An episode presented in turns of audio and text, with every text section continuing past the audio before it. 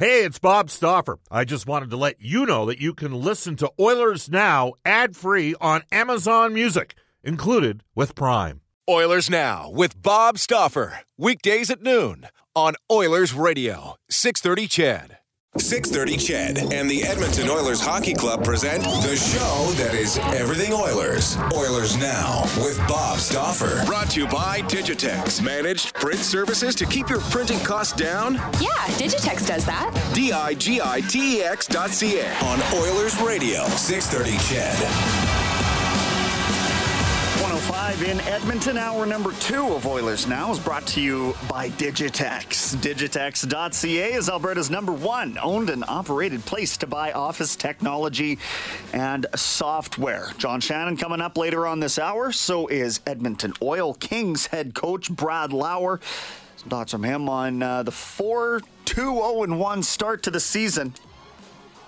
They're doing good, but I mean, the standards for them this year are basically Memorial Cup or bust. So we'll see what he thinks about the group that he's got and the start that they are off to. You want to keep in touch with us? You can do so on the Ashley Fine Floors text line. Get the new floors you've always wanted with Ashley Fine Floors. 143rd Street, 111th Avenue, open Monday to Saturday. We're on Twitter as well. The show at Oilers Now. Bob is at Bob underscore Stauffer. Uh, probably landing in Phoenix about an hour and a half from now. And and uh, myself, of course, at Brendan Escott. That is Brendan with two E's. Escott with two T's. Cody is uh, at Janner31 underscore. As we go off to the River Cree Resort Casino hotline, the River Cree Resort Casino, excitement, bet on it. It's David Staples, provincial affairs columnist and cult of hockey writer at the Edmonton Journal. How's it going today, David? Uh, great, Brendan. Great day for hockey. I was already out skating earlier this morning, so Really? Where at? Must have been indoors. just yeah, we just go to. There's public skating throughout Edmonton early in the morning, and if you get up, if you're willing to get up, uh, all kinds of rinks have it. So right on. We uh, I go two or three times a week. That's excellent. Great little way to uh, to get some air in the lungs and get out there, get the blood flowing, and uh, the feeling in this city right now is probably unlike anything that I've experienced since the playoffs, of course. And you know, you're in the you're in the media room after, and there's 300 fans, literally around 300 fans, pounding on the glass and cheering and chanting and that sort of thing. And and um, it, it's just a different vibe around the city because of the record of this team right now. We're so early in the season, but they've looked good. The stars are performing. The depth is performing. And I think that there's a lot of reason for excitement. Are you sort of getting a similar sense about maybe this finally being a year where the team legitimately turns a page? Yeah, well, yeah. I mean, I, I, I, uh, you know, I think they can win the Stanley Cup this year. I've already said that, so that's my uh, bold prediction of the year. I'm, I'm in the Brian Lawton camp yeah. on that one.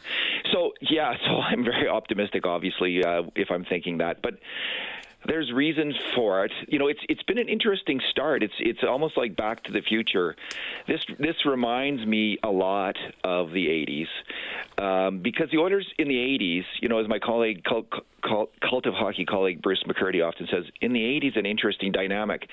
They would often get outshot in games, but they would still win the games, and um, they did that by. Uh, just having much higher execution on their chances. So, I, you know, if you look at grade A shots on net, the Oilers have been um, ha- have had fewer grade A shots in two of the three games. Uh, Calgary, I think, and uh, no, excuse me, Vancouver and Anaheim, both had slightly more uh, grade A shots, or it might have been Calgary. I'd have to check again. But anyway, two of the three mm-hmm. games they've been they've had fewer grade A ch- shots, but uh, they've had the goaltending which was a hallmark of the 80s. They've had really great goaltending, and um, they've had incredible execution on the chances that they have. They're just deadly. When they get a chance, they finish it, and that was the mark of that 1980s team. So um, that's.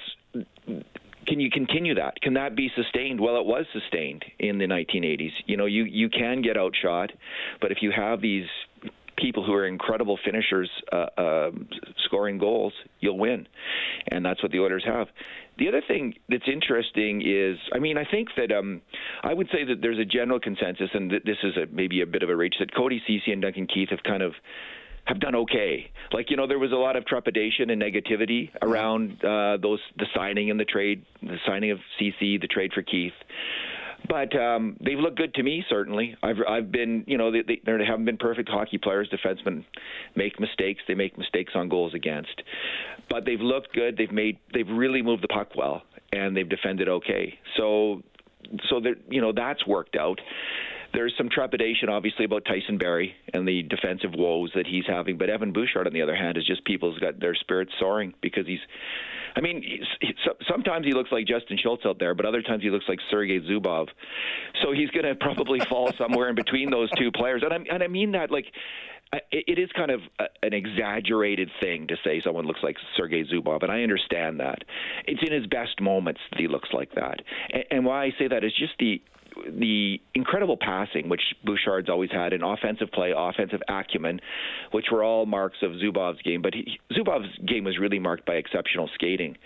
And the, the surprising thing about Bouchard is his skating, how, how much he's improved uh, since he was a major junior player when he was a really good skater. But, you know, he, he, he doesn't look languid out there anymore or slow. He looks he looks really smooth and really good uh, with the skating. So Brendan, yeah. So it's it's a, it's been uh, there's been lots of positives, mm. and then you have the third line, right? How long have we been waiting for a third line oh, to come together? Goodness. Like your quintessential third line, as we know how one could or should operate, right? Like you've got the two guys that go in there and pull the pucks out of the corner. They have enough offensive skill to actually put the puck in the net when they do get it centered. And I think Derek Ryan touches so many parts of the hockey game and what we've seen these first three games that for a 34 24 year old guy. I just didn't expect to see him prove to be that glue piece between Kassian and Foegele the way he has, but haven't they been great? He, is such a smart hockey player. That's what that's what I noticed with with Derek Ryan. Like there's a play where he won a face-off last night, and then he went directly to the net, right? Like just the textbook play. But sometimes they don't do that.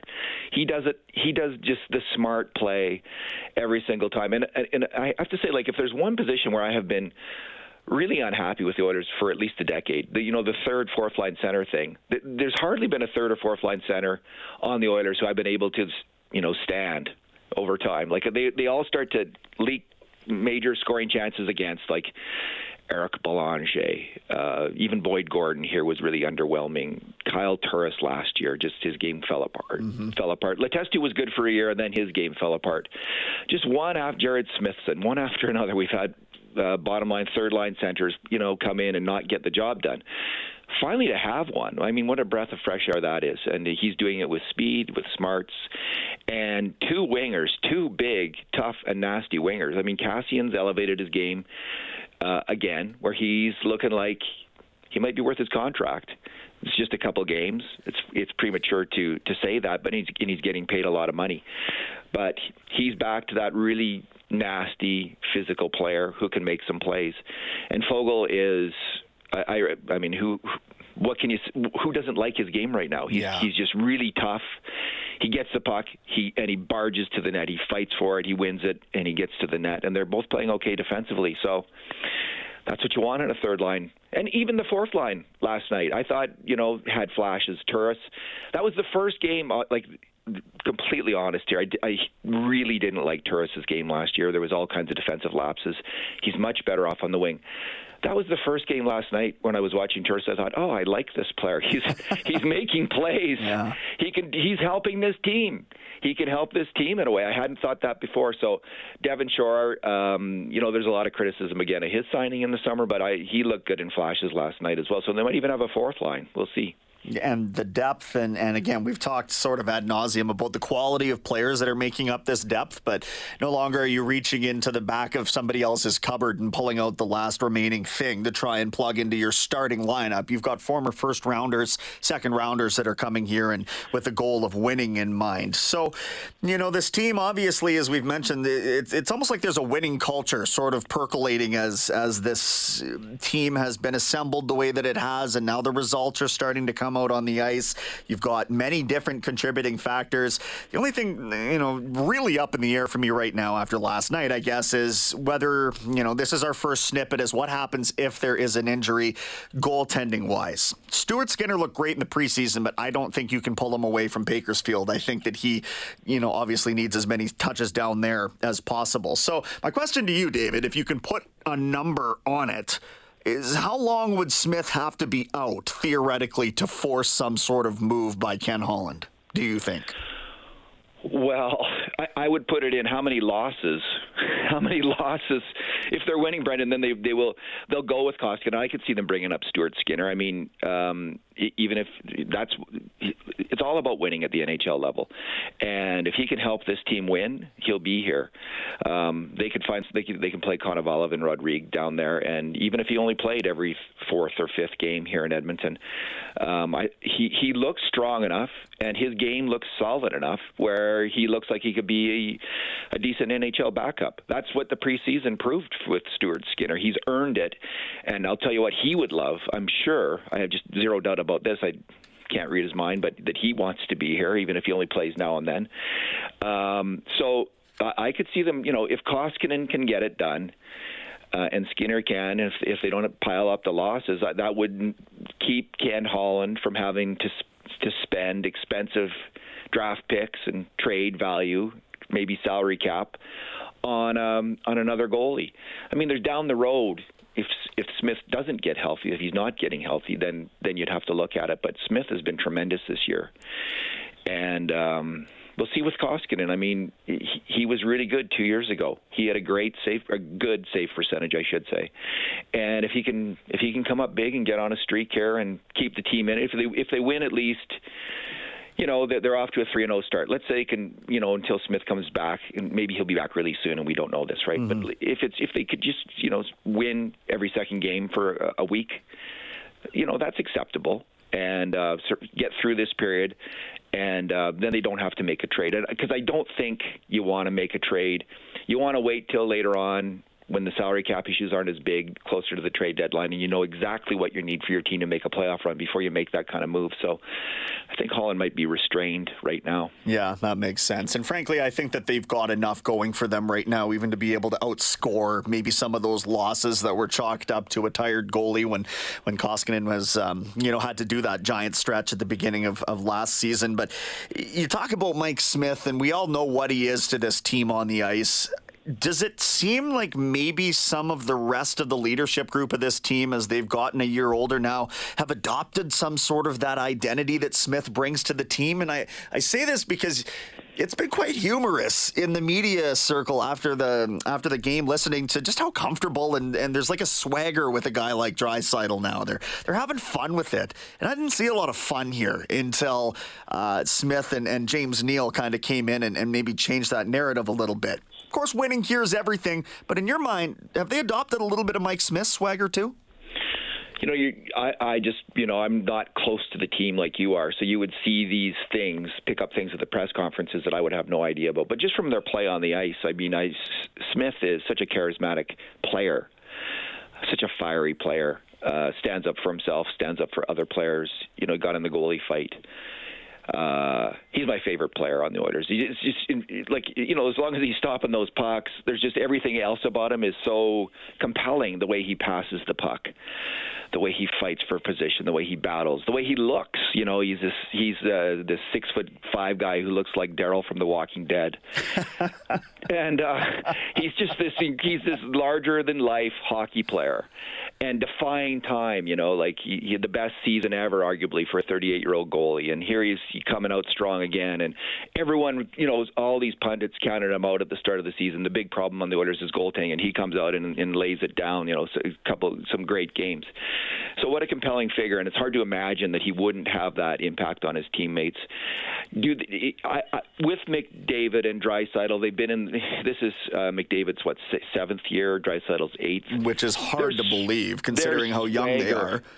They look like a, a couple years ago McDavid looked like he was like he was he was playing in like the NHL's a man's league. It's full of tough guys, and he looked like he was at home in the man's league finally. Like he was he was he was one of them, right? He now he looks like the man. Frankly, like he looks like in his head, he's ready just to kick butt out there. And um, same same with Draisaitl. There is just total confidence and swagger. Like we dom we own this league. This is our league, and we're going to show it every single play, every single night. Uh, at least on the attack, there's been a few defensive woes, but uh, these guys just look so so mm-hmm. full of conf and more than confidence, just like you know ownership. Like everyone else, bow down because we're playing the game right now. Now, that's easy to do at home, and especially when you've got two wins in your pocket and you're heading into, say, last night's game, for example. But they're about to head out onto the road, and no, Arizona will not be all that stiff of a test on paper. But, you know, teams, eh, it's a different game on the road. And I know oftentimes Dave Tippett has tried to get his team to simplify things on the road. And, and maybe this will be our first opportunity. I'll get your thoughts on this, by the way. Um, because we've seen McDavid and Draisaitl together for the first three games, and that took some people by surprise. Do you think that there's a chance that we see them go to a different look with Tippett's inability to match lines with the last change on the road? Well, the coach seems to like McDavid and Draisaitl together, and I'm not in the same camp. I don't think they're really good defensively together. I think that um, they tend to focus a lot on the attack when they're together, and the de- their defensive play slips. I think they're both stronger when they're centering their own lines defensively, and I think significantly stronger.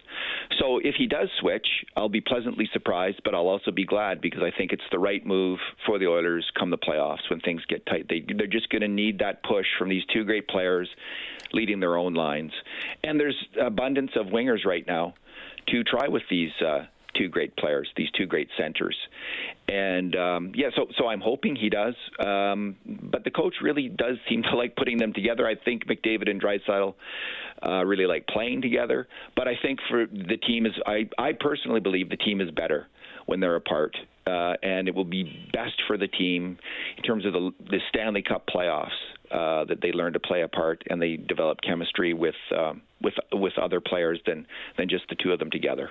For now, it's awfully fun to watch their passing uh, five on five, even, and the way that they've been able to just work it around. So the the the progression that continues to happen with the best players in the world that we get to see on a nightly basis is it's stunning. You sit there and you wonder what they're going to do better next season, and then they do, and it just looks like a totally different game. But you know, it's them that look like that, and then it's also Nugent Hopkins putting that floating pass right on Kassian's stick, and Cassian making no mistake about that one timer to uh, to tie that game up at one last night. You know what I mean? Like it just seems like everybody has taken a step, and, and you got to attribute that I think to just the good vibes that are going around this this team right now, and and sort of seeing what happens when you really bear down and how successful this team can be.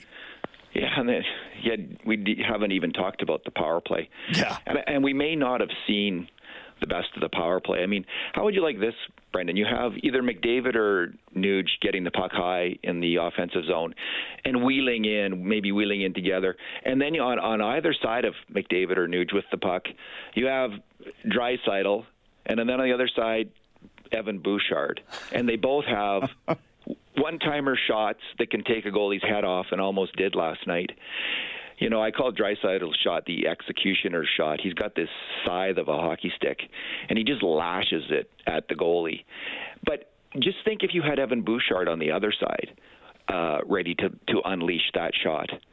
It's it's as good as the power play is. We may not have seen the best of it, and uh, that's kind of an awesome and exciting thought.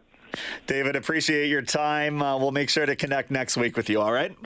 Great to talk to you, Brendan. All right, likewise. That's David Staples from uh, Edmonton Journal, provincial affairs columnist, as well as cult of hockey writer. It is 123 in Edmonton.